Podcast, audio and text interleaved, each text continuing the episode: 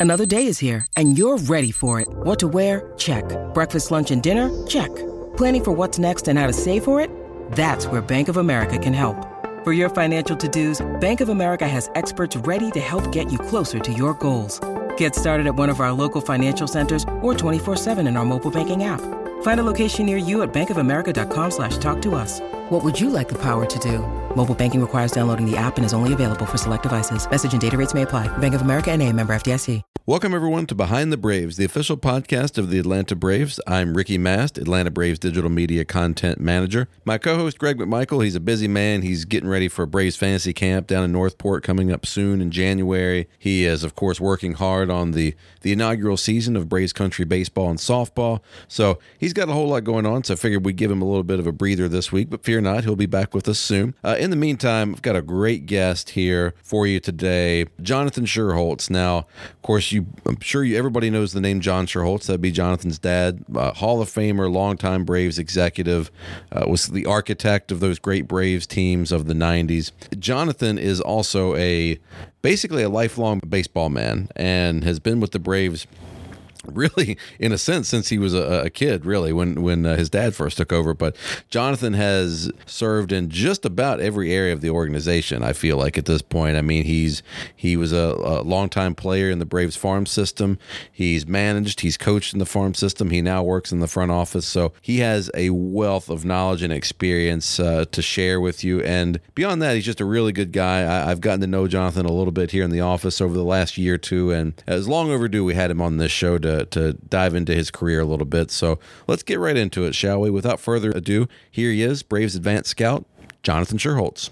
Well, Jonathan, thank you for taking the time to come downstairs and uh, slum it with me down here in, in my uh, my humble abode, surrounded by bobbleheads. I will say I got your dad's book up there behind me, so I do have, amidst all the Metallica posters and stuff, there is some signs of respectability. It's with... a very distracting background. So if I don't if I don't make eye contact with you, it's because I'm trying to figure out what bobblehead or what uh, trinket I'm looking at on your uh, on your shelf. I'm I'm kind of screwed this year when we have this year's bobbleheads because I've kind of run out of space here. I got faith in you. Think you can make some uh, creative decisions and figure out what to do. I'm gonna have to build some more shelves in here just for uh, exactly uh, right. Yeah, yeah. Well, thanks, man, for taking the time to come down. Uh, this is long overdue. I've I've had the pleasure of getting to work with you on some internal projects here, and that's been a lot of fun getting to work with you a little bit and getting to know you. But I definitely just wanted to have you in to talk about your career uh, on the field, off the field, in the front office. I want to back up and start at the beginning with early life and all that. Before we get there, just let's start with where we're at now. You're advanced scout right now with with the organization. So what is a I know no two days are alike for most people that work in baseball, I would say. And I'm sure for a scout, it's an advanced scout, it's the same way. But what is a typical day in the life right now for Jonathan Schuerholz? Well, right now is the off season, so there's a lot of kind of ad hoc stuff that I'm doing with uh, the Major League Ops team, and, and there's little projects coming up that we're getting ready for spring training. But um, most of my role is is condensed into the season. And when I'm in the season as the Major League Advanced Scout, normally focusing mainly on the National League East, uh, I'll go out about 10 days or so before our club gets ready to play a National League East opponent. And I'll watch the team that we're, uh, let's say it's the Phillies. I'll watch the Phillies for um, five, six games or so and then report back to Adam uh, Sonnabend and his group uh, and our group, as, and as we try to put together the game plan for the Phillies as their uh, for our upcoming opponent. And part of what I'm looking at is for certain things that might not be perce- uh, perceivable on a video broadcast. That because our guys go through it, they can. I mean, we know we have people that are looking at every different area as all as are all major league operations, front offices, and baseball operations in baseball. But what I'm looking at are, things that maybe I'm picking up on in the press box. Think something that they're talking about a player that's going on over there, or I'm out early at a ballpark and I'm seeing a guy working on a certain thing, or uh, there might be somebody who's working on uh, an injury or something like that, or there's something that a, a camera can't pick up that maybe I'm seeing a guy not backing up the bases. Something any any small um, area that can help us get, even if it's half a percent or one percent better chance of winning one ball game. That's what I'm trying to do. It's almost you, the way you describe it. It's almost like baseball detective work in a way. It sounds super interesting when you pick up on something and then you report that back, and then you see something that you found, even whether it's one, even like you said, uh, would you say half a percent, just something that gives our group a little bit of a, an edge or or helps in some way. When you see that come into play later in a game, does that give you a little extra? It's got to make you feel good to see something you picked up on then applied in a game at yeah, some point later. No question. I think the the the biggest uh, reward I can remember feeling is I just start, I started doing this. I was doing this role. Um, I would go through my regular role through the season, and then when the postseason coverage came on, this is starting in about I think twenty. Uh, would have been 19 maybe I was doing this uh, and we'd had other other scouts doing this at the same time but I, my first foray into doing the um, um, no this would have been 21 uh, when we were facing the Brewers I was on them for about 12 games before we played them in the postseason. And there were certain things that I, I mean, I knew that, I felt like I knew that team backwards, forwards, ups, upside, downside, everything about them. And certain things that I relayed back to our group, I saw come to fruition in the games that we played. Now, I want to stop short of saying that it's all because of me. The team that we have in our Major League Operations Department does an amazing job of pulling every single piece of information that we possibly can.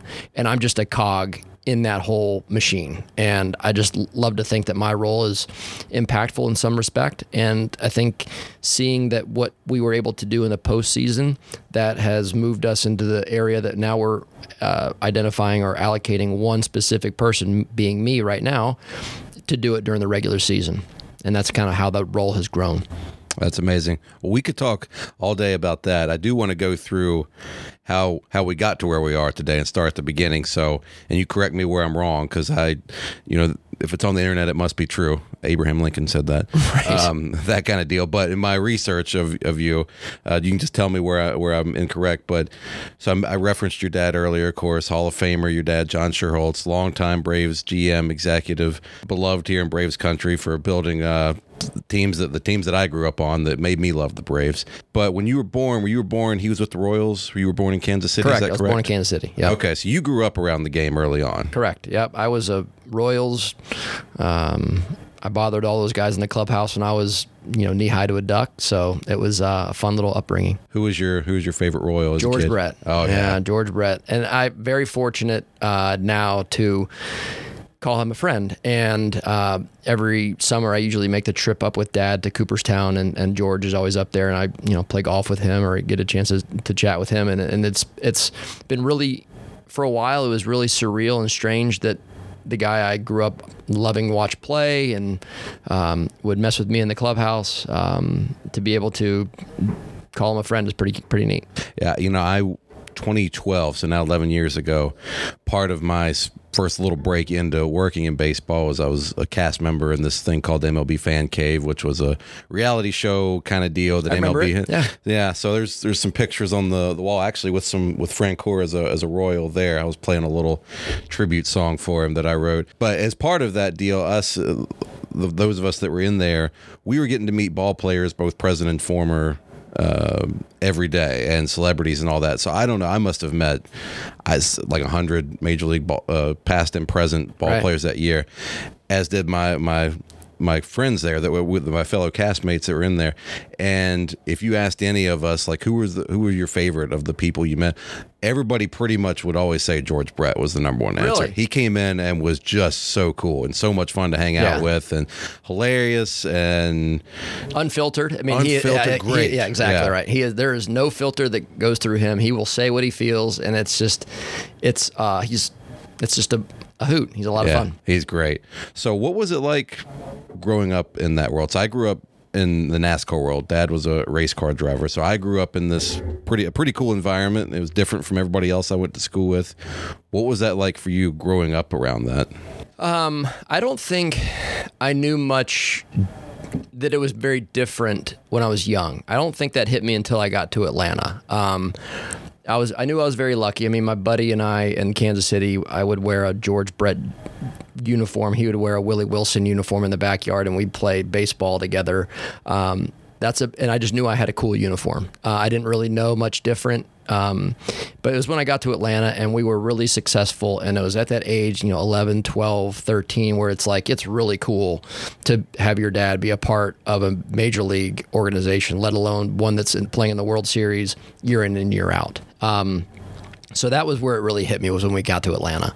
Uh, but it was, you know, it's, it's a super cool. I, I remember going, we go to church on Sunday and then I'd leave with dad and go with him to the clubhouse and to watch BP on the field back when they actually hit batting practice on Sundays. Right. um, on the hot AstroTurf in Kansas City in the middle of June. Um, yeah, I would. It was just very. I was very lucky, and um, one thing I'm very uh, thankful for is both of my parents made sure that I you to me you can either go one of two ways. You could either feel really entitled and that you can do whatever you want in that role and and give kind of the run of the house or you are taught how to be reverent and understanding of how special this place is and I was taught that.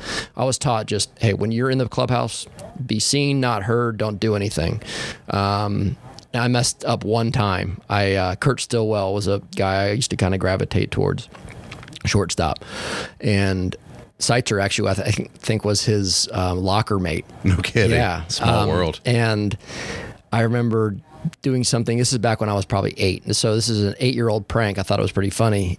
Kurt or Sites, I can't remember. I think was sitting down, and I pulled the chair out from underneath him, and I heard my dad's voice from across the uh, clubhouse. And I didn't go in the clubhouse for a while after that. So it was a good lesson as to like how to be how to treat that area. And so, um, whenever I got the opportunity to have my children in that uh, area in the clubhouse, it, it's like you have to understand like how special it is. And uh, I was very lucky that to be uh, raised that way. So I would imagine you wanted to be a baseball player as soon as you could even think about it, right? Yeah, and, and you know, I, it wasn't like it was forced on me. It, was, it just came organic. Uh, Dad never, if I wanted to be a soccer player, he was cool with it. If I wanted to, um, you know, go in a, an artistic direction, he was fine with that. He was never he never pushed me towards it. He let me gravitate towards it myself, and I'm very thankful for that. And I just happened to gravitate towards it, love baseball, and ended up um, playing and kind of going from there. So you you start playing baseball as a kid, then you're going on into into high school. When did it become apparent that you felt like you you could not only play at the collegiate level but at a D1 level because you went to you played at Auburn. Played at right? Auburn. Um, that was probably. I was a little naive. I didn't really realize how good those SEC, ACC conferences were. But I went to a um, a camp. I want to say it was my sophomore year or junior year. Um, at Auburn and just absolutely fell in love with that school with the co- and, and dad had had a relationship with then head coach Hal Baird because Hal was in the Bra- the Royals organization. And so you know they tremendous man awesome guy. And I went for my official visit and uh, I guess that'd be a couple months later and and they offered me like books I mean, it was like the, the lowest scholarship you could possibly get. And I just fell in love with it.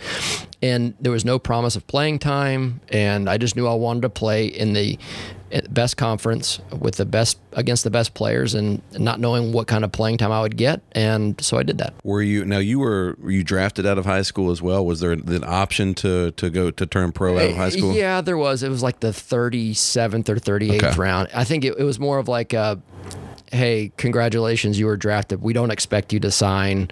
Um, uh, almost like a. Uh, I don't want to give it a, a charity draft, but it kind of was, uh, and I, I can admit what it was. Um, knowing that I was going to go to Auburn, and I'm glad that I did. I was not ready to go into the world that was professional baseball at the time.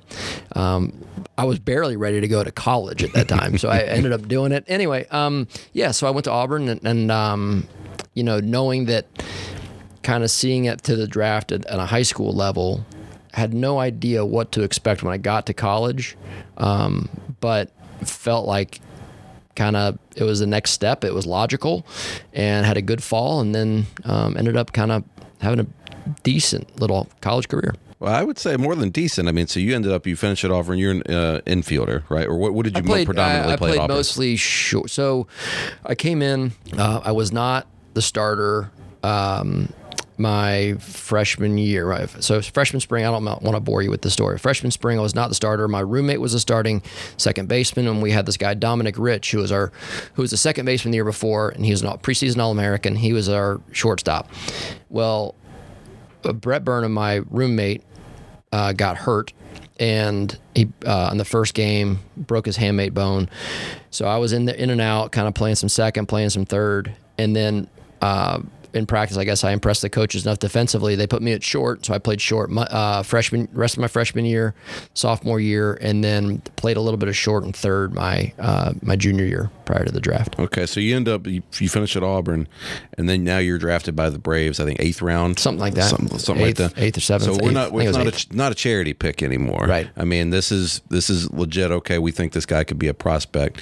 What do you remember about being drafted and were you at all concerned about being the, the, GM's son and then being drafted into the system? Like, did that did that weigh on you at all? Did it drive you? Did it bother you? How did you feel about it? I don't think it weighed on me. I think I'd, I had grown up with it my entire life playing. I mean, everywhere I went, whether it was high school, travel ball, college, I learned that pretty quickly people are gonna get all over me, right or wrong, um, for who my father was, and that's fine. I, I, I was I was fine with that, um, but I felt like being drafted where I was, it kind of provided a little bit of um, uh, confirmation that I was a decent, at least a decent player, not a great player, a decent player enough to where um, the Braves took a shot on me. Now I thought there was a couple other teams in the mix there um, around that same uh, draft slot that. Um, I was thinking would give a try. Anyway, um, once I got drafted with the Braves, I don't think I knew I was I was going to go out there and give it my best, regardless of what my last name is, who has what role. It was kind of like I'm just going to go and do the best that I possibly can every day. What was that like? What do you remember about those early days of playing in the minor leagues, first becoming a pro? What was that like for you? Um, well, I, one funny story is. Uh, I remember going to spring training with dad. I'd go to the backfields with him and see the see these minor league catchers, and I'm like, "This is so cool! I'm loving it." And I see the catchers going over from the ten pack catching bullpens. They're sprinting, they're running over, and they look just so upset and so mad, like they are just not happy. I'm like, "How can you not be smiling?" All this stuff, and then I go to my first instructional league and I see what the catchers are doing, and they're dog tired, and I'm like, "I get it." I understand what they're going through now. Um, and so that was kind of the first, like, all right, it's go time. Um, every day I'm out, you're out there, you're working hard, you're sweating your tail off. Um, and there's just a lot of work that goes into it. And I was willing to put the work in. Yeah, you played. Uh, where all did you play? I'm assuming Danville. I know so you played Danville was a Mississippi. draft year. Okay. Um, and then I went to instructional league the next that fall, and then played in Rome. So I was lucky. We were. I was very lucky. The the my draft class was uh, Francoeur, McCann, Dan Meyer, and so uh, Jeff. Um, I played with Jeff and Dan in Danville, um, and then the following year, it was really cool because we had a really good team in Rome. It was the first year that Rome existed as a low A team, and we ended up winning the whole thing. And it was because we had, you know, you look at McCann, Francoeur, Kyle Davies, Anthony Lerew, Blaine Boyer. We had a bunch of, it was very similar to the 2016 Rome Braves that I was just lucky to be on. I was not, you know, the big leaguers that they would become, but, you know, just that was a special team to be on, and we ended up winning the whole thing. It was great. When you need mealtime inspiration, it's worth shopping Kroger, where you'll find over 30,000 mouthwatering choices that excite your inner foodie. And no matter what tasty choice you make, you'll enjoy our everyday low prices, plus extra ways to save, like digital coupons worth over $600 each week. You can also save up to $1 off per gallon at the pump with fuel points. More savings and more inspiring flavors make shopping Kroger worth it every time. Kroger, fresh for everyone. Fuel restrictions apply. Like I, I, said earlier at the beginning of this, I've been lucky or fortunate enough to work with you on a couple things here, and I don't think I've told you this before. Honestly, I it, it just hadn't. I hadn't thought about this in a while until I, this morning when I was kind of going over just my notes and prepping for for having you in here, and I just all of a sudden had this flashback that I just hadn't thought about in a while. So this would have been spring training 2006. So my senior year of college, uh, should have graduated the year before, but I, I took a victory lap It, Yeah, it happens. as we should. It happens. Uh, but me and my two two of my close friends, we were all seniors in college, and we we decided for spring break we didn't have a formal plan or anything, but all three of us are big baseball fans. I'm of course always been a Braves fan. My buddies were Orioles fans, so we said, you know what? Let's the three of us. Let's load up my car. I'll drive us. Let's just let's we got the spring training baseball schedules. We'll try to see both our teams as much as we can for a week. We got other friends around the state. We'll stay in the cheap hotels that we can afford. We'll probably get into some shenanigans and hijinks along the way. As you should at As- that age. As as and we did, and we were definitely 21 Right. at the time. But all three of us just baseball nerds. In addition to being normal college kids, we just the three of us love baseball, and we thought, man, that's a great spring break. We just go around Florida. Very cool. And and so we we each got some some baseballs, and we would go to different different parks. We'd show up kind of early, and we were definitely not autograph hounds. Again, we're just baseball nerds, and we like collecting stuff and being as close to the players, all that kind of stuff. So uh, I can't remember who all's autograph I got that day. I've got one ball from that day. Uh, I think I got McCann Okay. and some other guys. And then your dad comes walking by right on the warning track right in front of us. And I said, Hey, Mr. Schuerholz. He's like, Yeah. I was like, Can I get your autograph? He's like, Sure, sure. And we just chatted a little bit. He was super friendly to me and my friends, which was cool. And I think it was about 15 or 20 minutes later, I see you coming by. And I said, Jonathan, can we get your autograph? You're like, sure. And you signed a ball. So I've got a ball that's Did got you really? and your dad's signatures on it. And I have to keep it. It's, again, we were college kids. It was not a Rawlings ball, and we did not have a quality pen. So it's faded a little bit. Right. So it's it's test to stay out of the sun now. You but- realize how much I devalued that ball by my signature, right? okay. No, no. See, here's the thing. For me as a fan, it's a cool memory, and I thought and still think it's cool that I had both Schuerholzes Really on neat. a ball. Yeah, you know? very cool. So yeah, that was uh, you're still that was towards the end of I think your your playing Yeah, days. 06 was um, uh, my last, no, second to last spring training. I went to spring training in 07, and then uh, the ba- the world of baseball told me that it was time to move on. Um, Yeah, what was that? What was that decision like? How did you arrive at that? I mean, besides looking up and seeing that I was on the interstate the entire, you know, my entire career, like hitting 180, 190, whatever it was, that kind of told me. Um, but it was, I got to the point where I felt like maybe if I made a couple of adjustments, I could have stuck around for a couple of teams somewhere, it the double A level, bounced around. Maybe you have a, a good run and you get to the big leagues at a cup of coffee. But I would be 30. I wouldn't be, it wouldn't be a, a long career. And it was time for me to kind of move on. And uh, I spoke with our then farm director about it, and he understood. And um, played my last game in Charlotte. Um, and we were fin- it was like mid August, and we were finishing, and I was I just drove to Charlotte on my way down from Richmond back to Atlanta, and I was going back to Auburn. I was I was because I left after my junior year at Auburn, so I still had two semesters remaining, uh, technically three, but um, two and a half. So I went back and finished up, and um, yeah, it was, it was. I never never forget the last game I played. I was I hit a home run in the game, and it was the last hit I got was a home run, which I hit like ten in my entire career. so um, it would well, if you've ever been to the old ballpark in um, Charlotte, it's the biggest bandbox in mi- minor league baseball. At least it was at the time. It was great, great place to hit.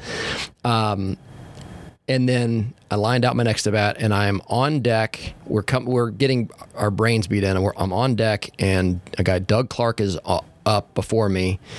Bases loaded, two outs. We're down by five, and he has a three-two count. It's like this is all building up. I'm like, I'm going to get a chance to tie this game up. This is going to be. He's going to walk. He, it's going to be a four-run deficit. I'm going to come up. I'm going to. This is going to be my great swan song.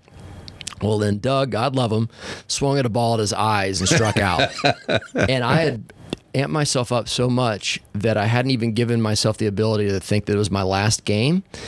And then when it ended, the emotions just crashed on me and I bawled like a baby. I was so just it was it. It was the it was the last time I was going to put on a, a uniform to play. Um, that was it. And sat in the dugout. And it was really cool because I, I ended up getting a couple the guys on the other team that we had seen the the White Sox from the time we were in Danville. They were in Bristol. They were in Kannapolis. They were Winston. They were all the way up coming through. Um, And so I knew a lot of those guys in the other dugout, and they had uh, one by one, a bunch of them came over and just gave me a hug and said, "Hey, man, best of luck. You did. We love playing against you." Uh, and I have a couple um, baseballs, like you just talked about, um, signed with some notes on some from some of those guys about, "Hey, you played the game the right way. Loved watching you play. Good luck." And it was just, and then I got in my car that that evening and drove home and you know, contemplated life and then went to Auburn and moved on. That's awesome. Did you get a business degree at Auburn? Got a business degree, yeah. Did you know once your playing days were over, did you know you still wanted to work in baseball? No, oh, I didn't know. So I went back to Auburn. Um, I knew I had some credits to finish up in my to get my business degree, and I, I was kind of in that that time frame of my life where I didn't know where I was going to go. I could have gone into the private world, um, but one of the reasons why I, I retired when I retired is my uh, the guy who recruited me out of high school, Tom Slater, who was my assistant coach at Auburn when I played there, was now the head coach there, and I was like, hey, I'd love to be a you know help out any way I could. There were some NCAA rules that we wouldn't allow me to be a coach, but I could be a like uh, manager, so to speak. I'm using air quotes here. Um, anyway, I went back, got my uh, finish up, did classes, been helped out around where I could to see if maybe I wanted to go to be a college coach or whatever. And I knew I enjoyed the game and coaching. And then Kirk Kemp, who was our farm director at the time, I called and said, "Hey, do you have anything? I'd love to be." Um, uh, a chance to maybe be an instructor and they had a role as an infield instructor so i graduated spring of 08 and then uh, sorry summer of 08 like june of 08 and then went july 1 started being a roving infield instructor at the lower levels and kind of started my coaching professional coaching career yeah, so you went on. You not only coach, you managed some in the minors too. I mean, so what was that that whole experience like? Coaching, managing in the Awesome. minor leagues. Yeah, Loved it. Absolutely loved it. Um, the coaching aspect was neat, but you only have so much impact. Um, and then I I was awarded my first managerial assignment. That would have been in 2011 in Gulf Coast League, which is like feet to the fire. It is, I mean, literally, it's hotter than Hades down there in the summertime. You're getting kids who are fresh over from either the Dominican or it's first year high school draft picks usually. Um, and it's really about keeping their spirits up and trying to teach baseball at the same time. And it was it was it was a good learning experience. So did that in 11 and then I was able to manage um, Danville in 12 and 13 um, and then Rome coming full circle to my first full season I managed Rome in 14 and then that was when there was some transition in the um, leadership uh, in that fall. And then um, the new regime that came in um, tabbed me and said hey would you like to work in the front office in the baseball operations department as the assistant director of player development? So that's how i transitioned out of that role. And i had a young family at the time um, still do but like a had a one year old and it was like this is a really good opportunity. Um, hopefully can impact on a more grand scale and that was when i got into the front office Okay, so you started assistant scouting director, and so what all what all different roles have you served since joining moving off the field and into the front office? yeah it was assistant director of player development Sorry, player development. Okay, I did that. Um, and then from there, um, I did that for a few years, and then the the recent change when Alex came in uh, was made um, assistant director of pro scouting. So that I was able to. So I was able to touch and and help um, run our farm system. I was able to uh, learn and help run our pro scouting department uh, under when Perry Minasian was here. He was kind of the head of that, and then I, I learned from him, and then um, I went from there to being a uh, special assignment scout for Alex, and um, uh, and doing whatever his bidding was, and then now I'm the uh, advanced scout. So yeah, just kind of done a whole lot of different, uh, worn a lot of different hats. well that's that's great. So that, leads me to this question. Then, where do you see yourself going from here? Is there a do you aspire to follow in your dad's footsteps, be a GM? Do you do you like where you're at now? I mean, or do you just kind of are you kind of like me? You're just going with with where it, where it all takes you. Yeah, I think it's it's really hard to get caught up in especially in our business. It's really hard to get caught up in this is my one goal. I have to do this or else my my life is a failure. I, and I don't subscribe to that. I think it's I want to be the most valuable asset to the organization that I possibly can in whatever role they deem necessary. Yeah, I have personal goals. I would. It would be unbelievable to, to run a baseball operations department. Um, the harsh truth to that is there's only 30 of those roles in the, the entire world. Um, so that may not come. And my goal is to help Adam and his group and Alex and, and our entire group up there and doing it whatever I can. And if somebody thinks that I have um, merited a look at another role, then I will I'll welcome that. But right now, my focus is every year trying to help our major league front office become the best version of what we can possibly be. And it, it was it was so cool, 2021, knowing that may the small role that I may have played and watching us win in Houston um, was really really neat, and I want to make have that feeling again. I think being a part of a winning team that we are. Um, it's very dangerous to start to wish to go somewhere else. Um, but like I said, I do have personal goals, but it's it's going to be one of those things that you gotta take it as it comes and see what happens as the world unfolds. I love that answer. I think that's perfect. I mean, I I kind of even in what I do, I kind of treat it the same way. I whatever whatever is given to me, I'm going to do the best I can for the team and whatever opportunities I have along the way. Sometimes you can create some for yourself just just by chance or by opportunity, but I figure if I'm doing the best I can with that and putting everything I have into it and trying to just do the best for my team around me uh, and the organization, then it's going to it, it will it will impact positively my my personal goals as well. I mean, when I started working for the Braves as a Braves fan, it was just in-game tweets. That's all it Right. was. And I didn't know that a couple years later it was going to turn into, well, me and a, a guy I watched growing up are going to co-host a podcast for the team. Right. And then somehow that's going to lead to me interviewing famous people that are Yeah. Braves fans, or you know, being at a Fort Bragg game, or going to the World Series in Houston, or being on a World Series parade. It's the uh, it's all the, the amazing benefits of it are, are great. Okay, so last question: What would be? And I think we're we're kind of in this area anyways, but somebody that's looking to that wants to work in baseball, wants to break into baseball, what would your advice be to them? be okay getting your teeth kicked in. I mean, it is, this is such a tough business. It is such a uh, difficult business. I used to tell people that would work in our when I was running the farm, uh, helping run the farm system, and we would do interviews to, um, with potential interns or whatever it may have been, trainees.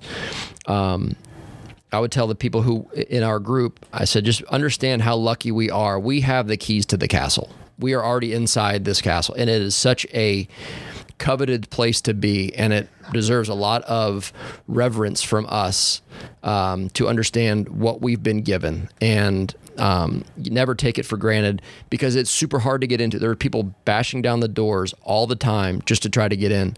It takes a dogged, uh, uh, personality, somebody who's not willing to give up, somebody who's will, willing to do every role that is given to them. Um, and it- the role has the baseball operations has changed. Um, so the more well-rounded and understanding of all of the analytical metri- metrics that are out there, whether you can use SQL or R or all these different things, and I'm learning them. I have to adjust. I have to adjust. But if you're just trying to break into this business, be willing to do like a lot of tough hours, um, be asked to do a lot of grunt work, and just say, smile and say, yes, sir, yes, ma'am, I'll do it. And that's how you ingratiate your, yourself to a, a front office. And also, it helps to be intelligent. I mean, and about not just, and intelligence is the wrong word, but like smart about our industry and being able to speak eloquently about what's happened in the past, where are we now, and what do we think is going to happen in the future. Because that's really what we're doing. That's awesome. Well, Jonathan, thank you so much for taking the time, man. Much appreciated. Hope you and the family have a great Christmas. Thank and, you. Uh, yeah, thank you for taking the time, Buddy. I appreciate you having me. Thank you for uh, doing this.